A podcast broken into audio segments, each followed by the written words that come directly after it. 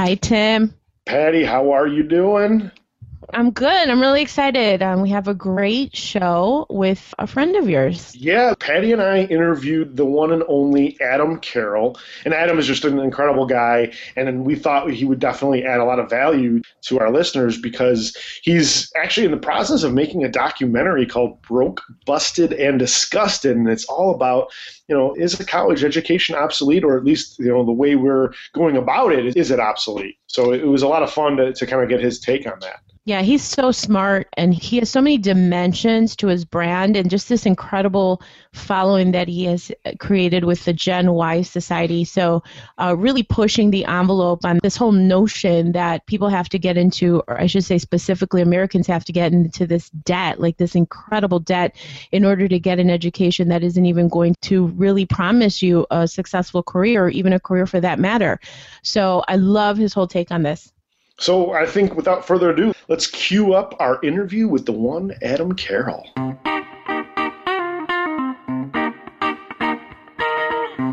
Do you believe there is more to your career than waiting for the gold watch in 40 years? Did you know that the average American spends 200 hours a year commuting to a job they probably hate? Does it frost your ass to get a 2% raise that barely keeps up with the rate of inflation?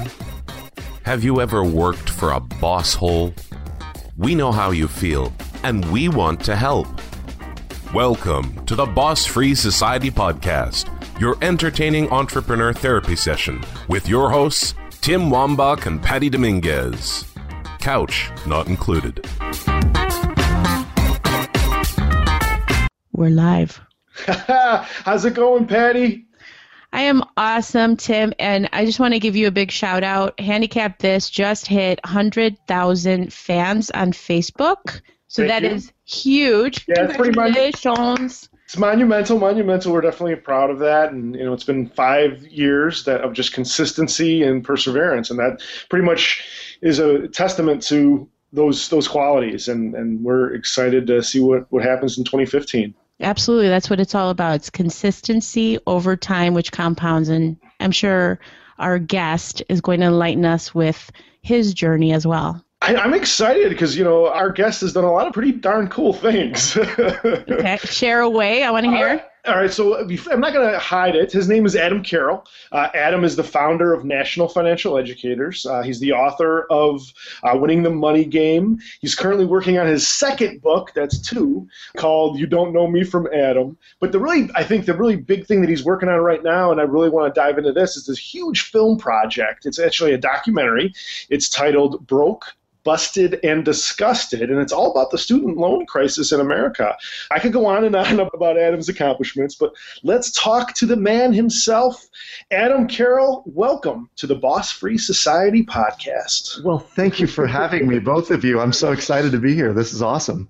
Absolutely. Thank you, Adam. So I want to know broke busted and disgusted. I mean that's like a jarring title right? Mm-hmm. so how did this come to be? Because i have a feeling we're all gonna it, it evokes that passion. So this is clearly a passion project yes? Oh this is a passion project beyond all passion projects patty which is really hard to say. You should try that five times. Uh, you know i've been speaking on college campuses for the past 10 years plus and when i started my journey of teaching financial literacy to college students uh, it was normal for students to have somewhere between fifteen and twenty thousand dollars in student loans, and and so when someone would tell me those numbers, it didn't really startle me. I graduated with probably around that, maybe a little bit more, and over the past several years, the numbers have gotten just exceedingly bigger. I mean, exceptionally so. We I'm hearing people graduating with sixty to eighty, sometimes hundred or one hundred and twenty thousand dollars for their bachelor's degree, not even a master's degree. And it occurred to me that what was going on in our society was people were sort of operating from these long held beliefs that you go to college, you get a degree, then you get a good job. But as they come out, they're so deeply in debt that they have to take whatever job is offered to them. And in many cases, it's something that doesn't require the degree, but still pays them more than they might make in the, you know, the major that they pursued. I and two other filmmakers partnered up to create this documentary, which uh, I'm excited to tell you guys about today. That's excellent. Yeah. I've heard that you guys have, you know, uh, obviously interviewing a lot of in- incredible people. Could you share with us some of maybe the people that our audience might might know about, or just in general, like some some uh, stories that you've kind of come across? Yeah, you bet. Well, I'll tell you, the stories are amazing, and we've actually sat in front of presidents of universities. We've talked with financial aid directors. And the most amazing interviews for us are the people who are really, really passionate about the situation they're in or helping people out of the situations they're in. And one such guy um, is a guy by the name of Michael Finley, and he's not a household name, but he will soon become a household name. Uh, he is known as the crazy guy in the pink wig. And Michael Finley is a uh, retired military guy who went back to college as a non traditional student and started the first ever financial literacy club at this state university. And it, it, it became the fastest growing club on campus. And this guy is so passionate about what he's doing. He's literally giving away $100,000 of his own money uh, for students who go through his course and then take a test at the end of the semester. And this is sort of an open to everyone thing. But we, we found characters like Michael. Um, we are actually sitting down with Mitch Daniels, who is the president of Purdue University, and he was the governor of Indiana for two terms, um, contemplated running for president. Uh, this guy is, our intention is that his interview will be amazing, and I'm sure it will. And then we're going after people like Robert Reich. He was the former labor secretary under Bill Clinton and is now a professor at UC Berkeley. And so we're going to make a trek out to California in January, and we're sitting with Robert and hopefully the uh, uh, former chancellor of Berkeley itself. So lots of really amazing interviews in the can already, and more to come. Now, have you received any like any pushback from these institutions or any you know any like people trying to say, hey, maybe you shouldn't be going down that road?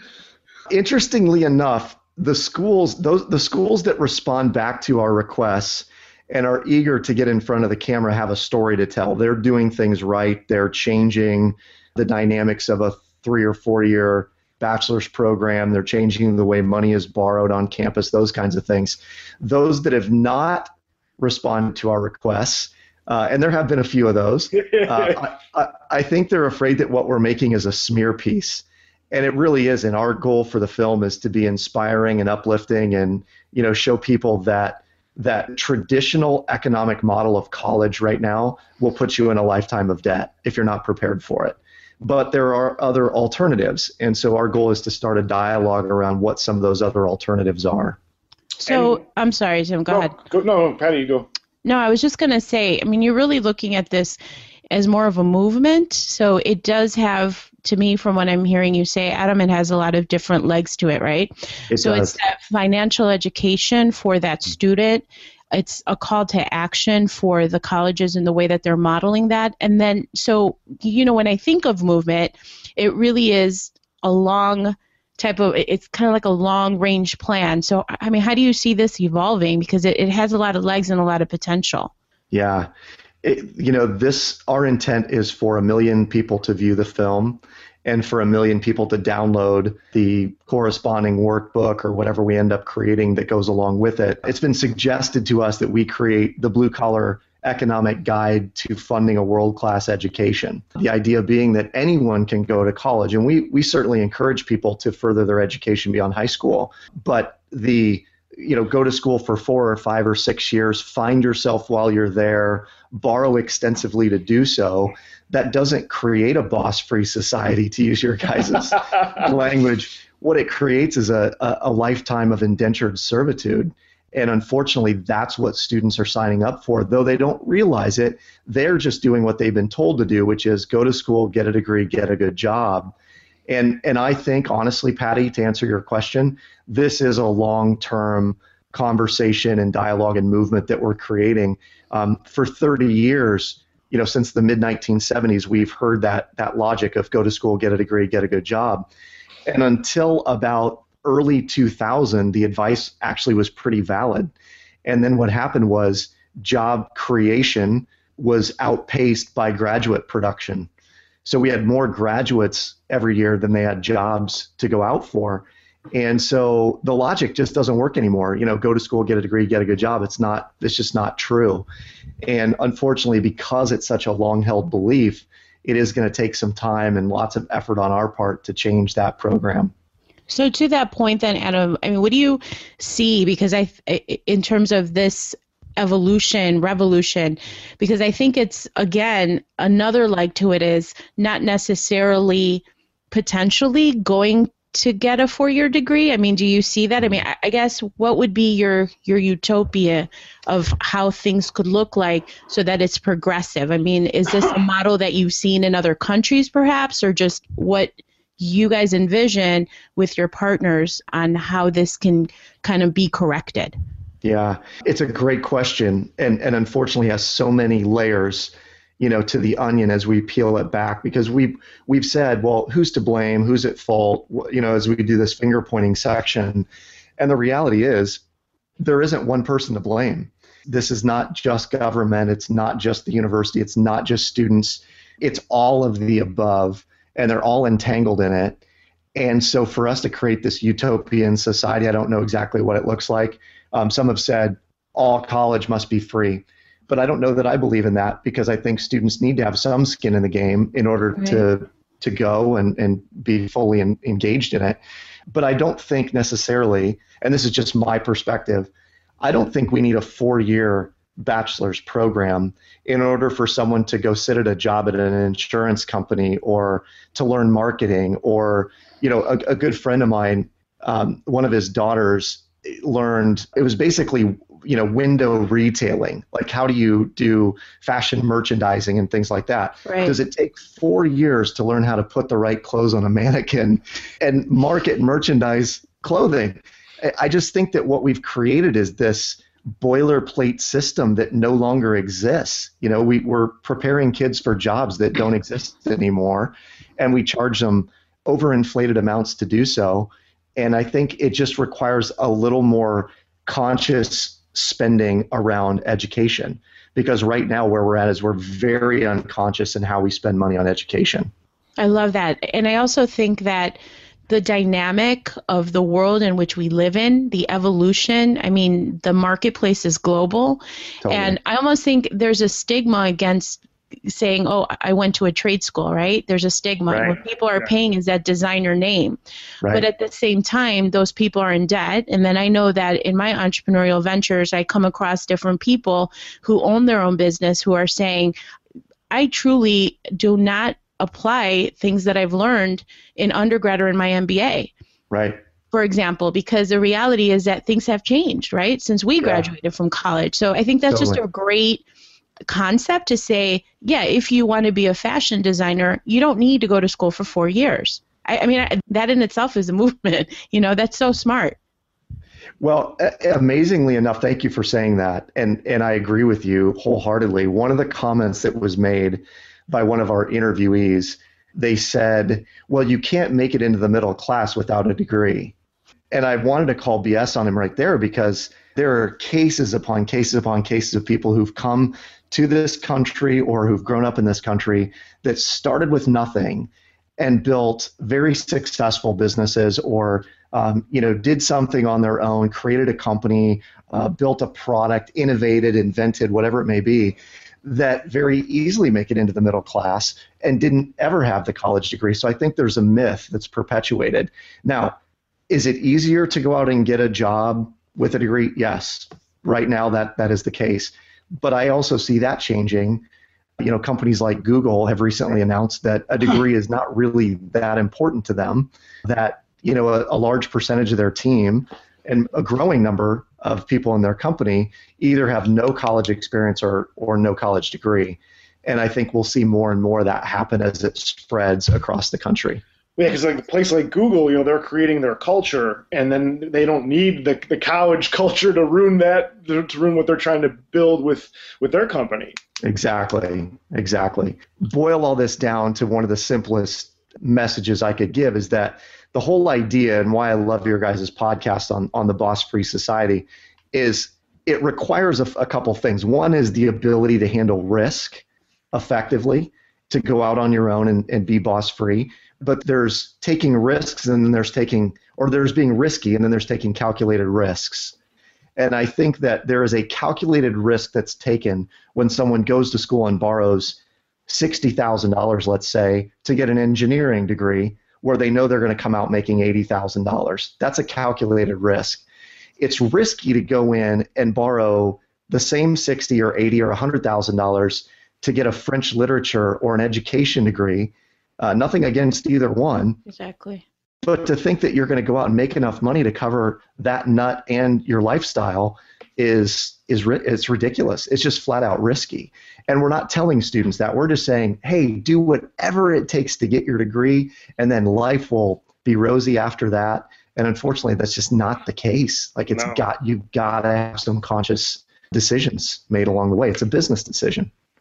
Have you guys talked about, you know, with your documentary, even exploring the concept of teaching financial education? I mean, I know that, you know, into my 20s, I learned some hard lessons around spending and, and all that. I mean, even that, or even like a risk assessment class, to yes. your point, that would be hugely beneficial. So, have you totally. guys explored some supplemental education alongside perhaps in undergrad? Yeah, we have, and we've talked to schools about it. There are some. My alma mater, in fact, is holds a class now, and it's called the Live Like a Student program, which is a step in the right direction. I'm not going to say it's perfect, and I don't know that it's executed flawlessly yet, but I think more and more schools will go to a point where they're teaching financial education. Unfortunately, one of the things that we're hearing is people will say, "Well, it's not a four credit class." Oh. And to me, that's that's the you know it's crazy to me that you're not offering two credit hours or one credit hour for a class where kids go in and and learn how to manage their money and understand how much they're borrowing and all of that. So yes, it's absolutely critical, Patty.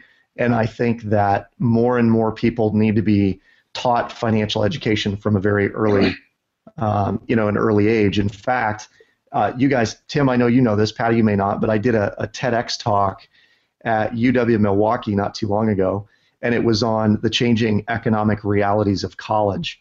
And it's this whole idea that I've asked hundreds of students if if you had sixty thousand dollars in student loans at six point eight percent interest, which is the average rate right now, and you had ten years to pay it off, how much would your payments be?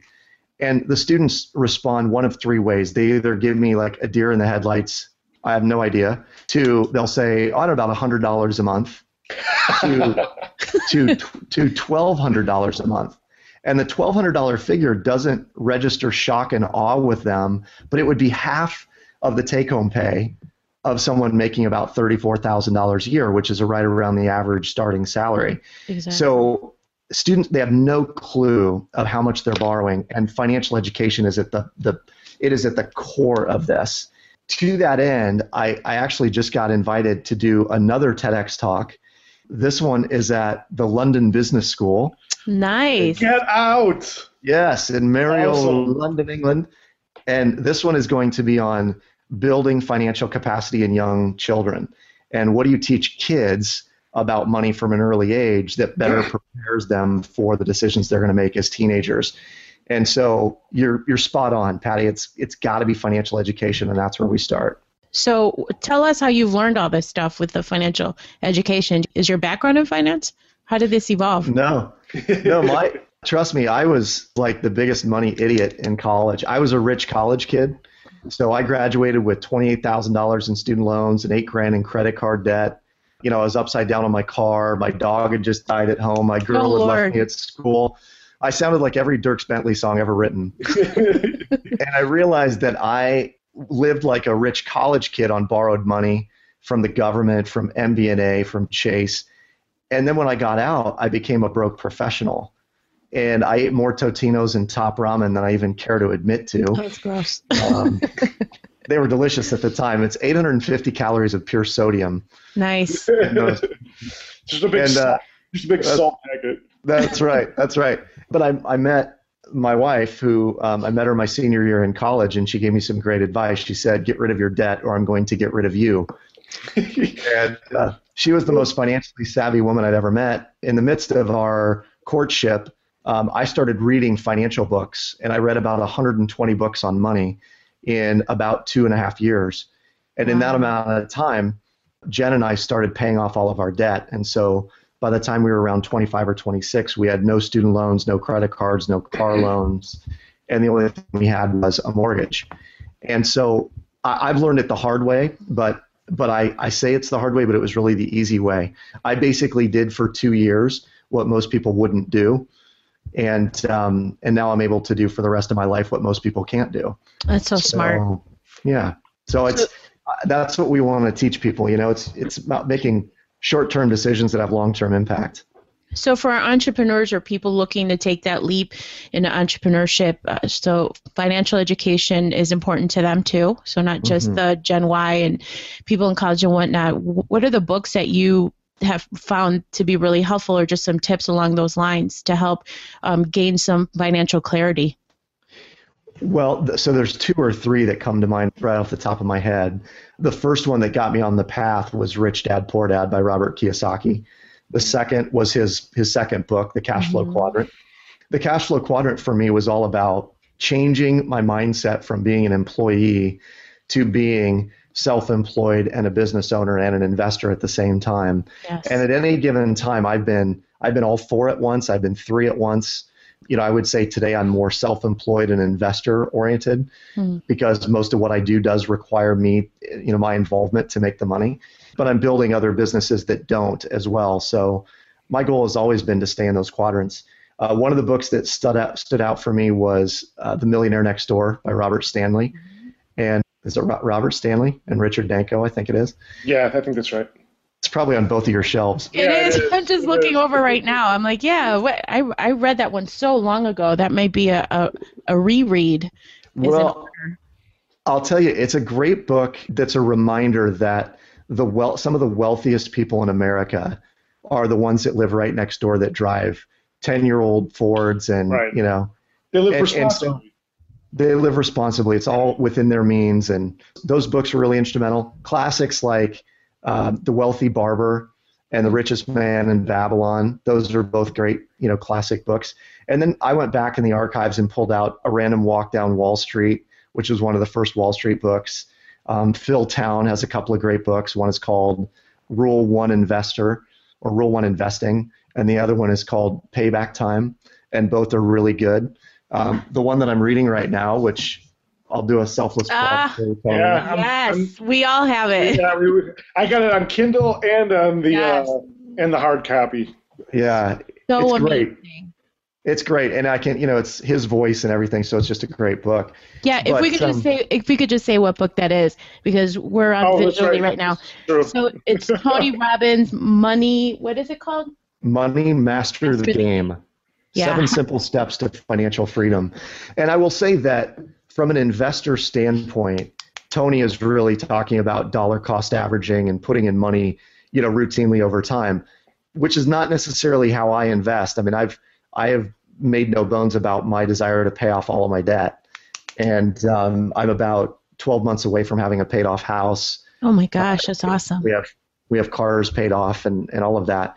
At that point, then all of our attention and effort goes into creating massive abundance mm-hmm. in life. So it's you know what we were putting towards the house now goes to rental real estate. It goes to kids' college funds, which is silly um, I don't really. My kids' college funds are are duplexes and fourplexes.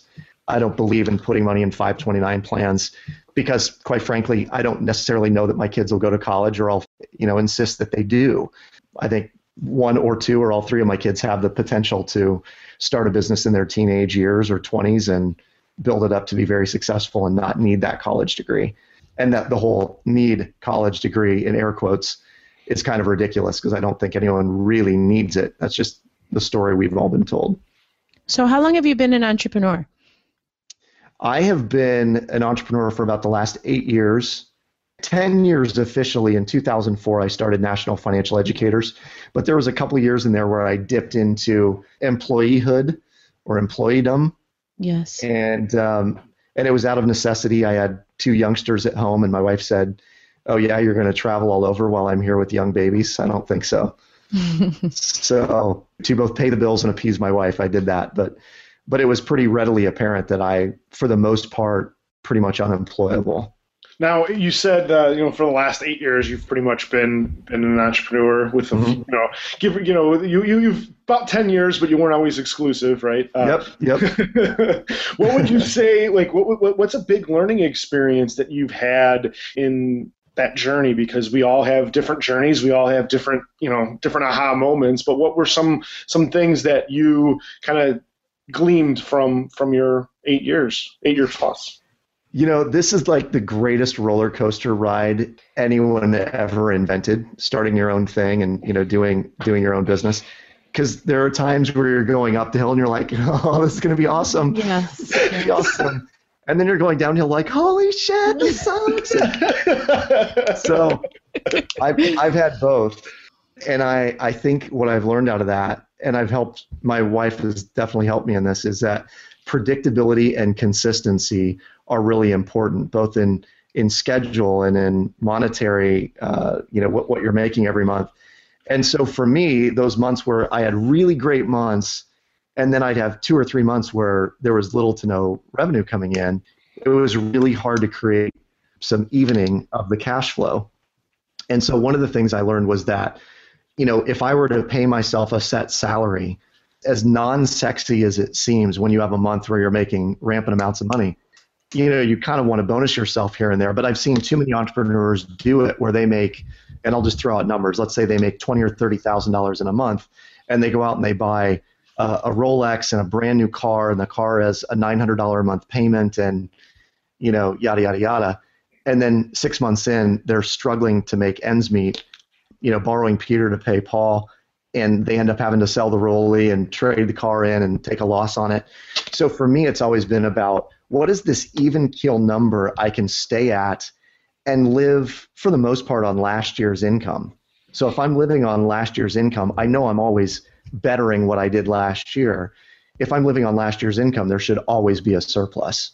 And to that point, is there, can you recommend, let's say, somebody looking at that as a strategy to help be even, right, in their income? Is there a percentage or hard and fast rule that you learned that that our listeners can apply? And then also, just to add to that, like, how did you start that? Because you had to start somewhere, and how does that look? Yeah. So for me, the I don't know that there's a hard and fast rule, Patty. I think for me, it was let's make a budget, let's figure out what we absolutely need, and then let's bump that up by a certain amount, and that becomes what what I'm going to pay myself every month. And literally, just like a paycheck comes in, and my wife is very routine, and she's very um, analytical about how bills are paid. So it was important for her to have a check every two weeks. So that's the way I've set it up. So every two weeks we get a paycheck, and you know there have been months where I've said, "Hey, we got to scale that back by 500 or a thousand dollars, and and this is how we're going to adjust." But we've always been able to adjust to it. As far as how I set it up and what I would encourage other entrepreneurs to do is after you've been in business for a period of time, I think it's really important to have a business line of credit, like a cash flow line of credit. And the reason for that is if, let's say, you go two months and revenue is down or expenses have been really high, and you're down to an amount that you're less than comfortable with in your checking account, knowing that you have a line of credit sitting uh, you know behind that that you can draw 20 or 40 or 60 thousand dollars from at any given point in time it, it adds a little bit of safety and security to that because you know you're, you, you don't want to go high on the hog and go draw it completely down or completely up and then you know go okay well now where do i go the goal is to have that as sort of the emergency cushion that when you need it you have it there to draw from and for me that's created a lot of peace and stability in the business because there are months where i've i've gone lean or had huge expenses and i have to dip into that cash flow to pay facilitators or contractors or one of my employees or myself for that matter. But I know that as I forecast out the cash flow another two months, it's very easy to pay it back, to fill it back in, and be back on the positive side. So having that is really important because the number one reason businesses go out of business is they're undercapitalized. That's the yeah. number one reason. And when they run into a financial difficulty, they close their doors and they, you know, fold up shop and all of that. I just never wanted to do that. So that would be applicable for somebody um, in order to get a loan, just a little bit of high level education. They would have to have a business entity, right? So really they are an entrepreneur, they're a business. So you can be a solopreneur with an LLC or entrepreneur or a business setup. Like it sounds like you have more of an agency model potentially with more employees, right? So this wouldn't apply for a entrepreneur, right? Who hasn't taken that full step into entrepreneurship.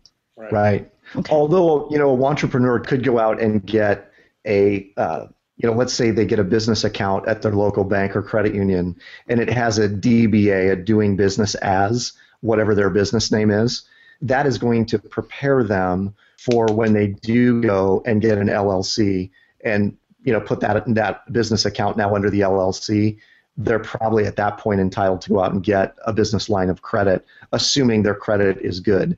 You know, a bank obviously is going to pull your credit report to see how, how good your credit is before they approve that. But but yeah, an important step for sure. So those two years and 120 books that you read really did you good.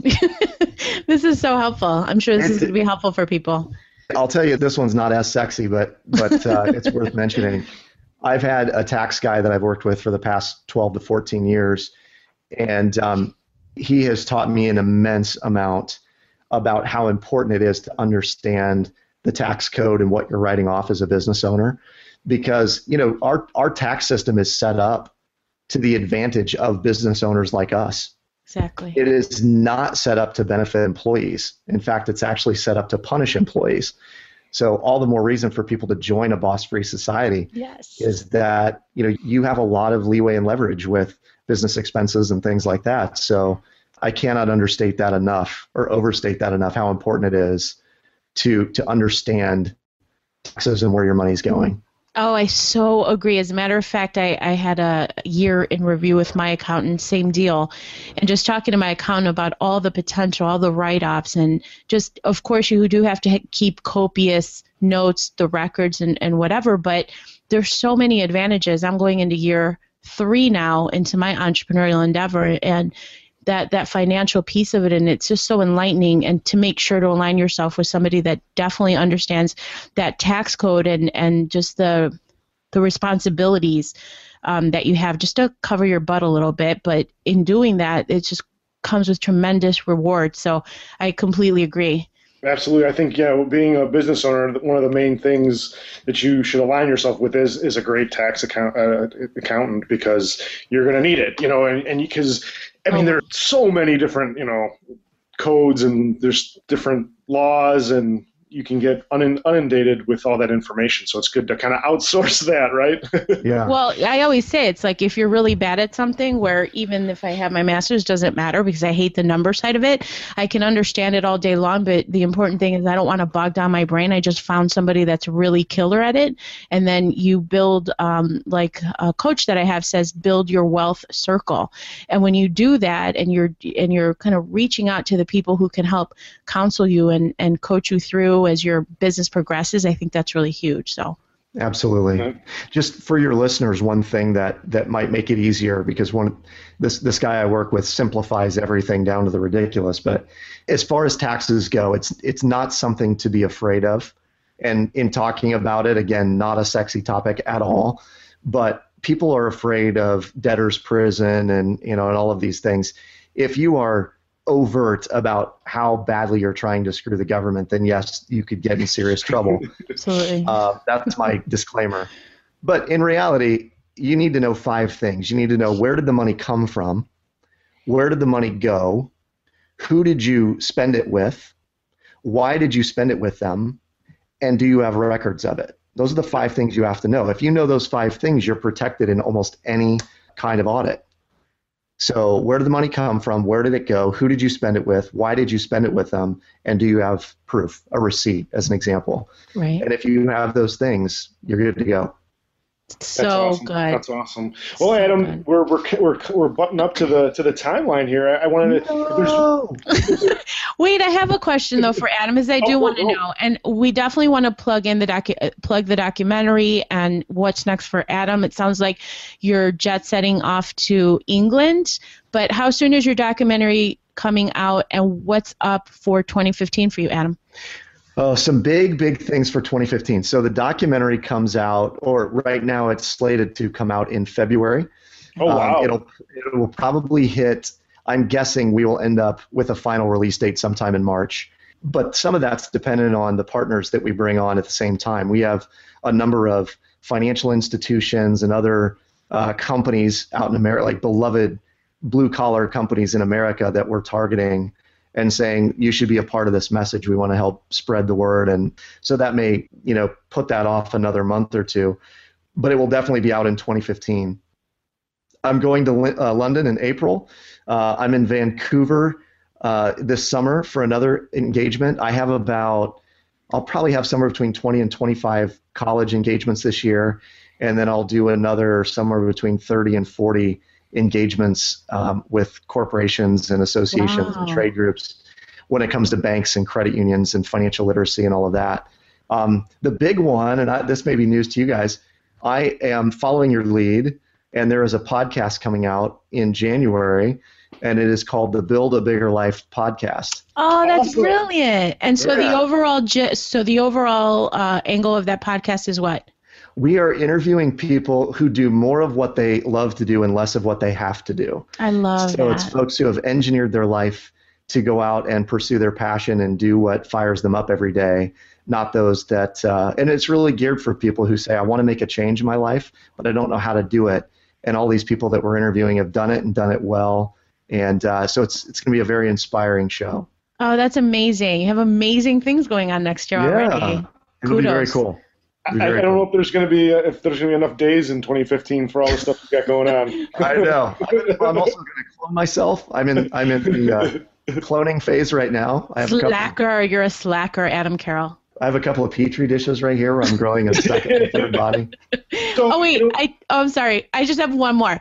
I do want to point out that you have some mad, funky, fresh moves because I saw you in full Michael Jackson choreography at Tim's wedding. Word. so so the next time you're on, we'll have to cover all about that. So I love it. I love it. Yeah, I you know, for for a skinny balding white guy, you know, I'm I'm pretty fresh. Yeah, I was impressed. I was impressed. He's pretty fly for a white guy, right? I am pretty yeah. fly for a white guy. now, what I was just gonna, what I was just gonna, last thing I was gonna say was, if you know, people are listening, they want, they want more Adam Carroll. More they, Adam. Want more. They want more Adam. How do they go about more? And uh, you know, what anything you want to plug, you have at it. Yeah. So, well, there's two websites. One is adamspeaks.com, which is kind of my core website. It will focus more on all of my speaking content. And I think there's some additional content on that site in the way of videos and audio. And then buildabiggerlife.com will be the uh, the podcast where that's being housed. Um, so check out one of those two sites for all things Adam. I mean, this is great. The thing, the thing that stinks is that there's so much more stuff that we could be talking about. So I mean, many. Adam has, you know, a, a, seminar called "Succeed Faster" for college students that we didn't even talk about, and I mean, there's just there's just so much, Adam. It's so much. It's so I know. Much. Well, good luck. good luck with your podcast, and we're uh, we're excited for 2015 for all of us. Yes, definitely. It's going to be a killer year. Adam, thank you so much for enlightening our audience about what you have to share so much, and hopefully we can get you back on. I would love it. I would love it. Thank you, guys. I love your mission. Keep up the good work. You too. Thank you, Adam. Thank you for listening to the Boss Free Society podcast. If you want more Connect with us on Facebook at Boss Free Society fan page, Twitter at Boss Free Society, or join our group of other boss free minded peeps at the Boss Free Dojo on Facebook.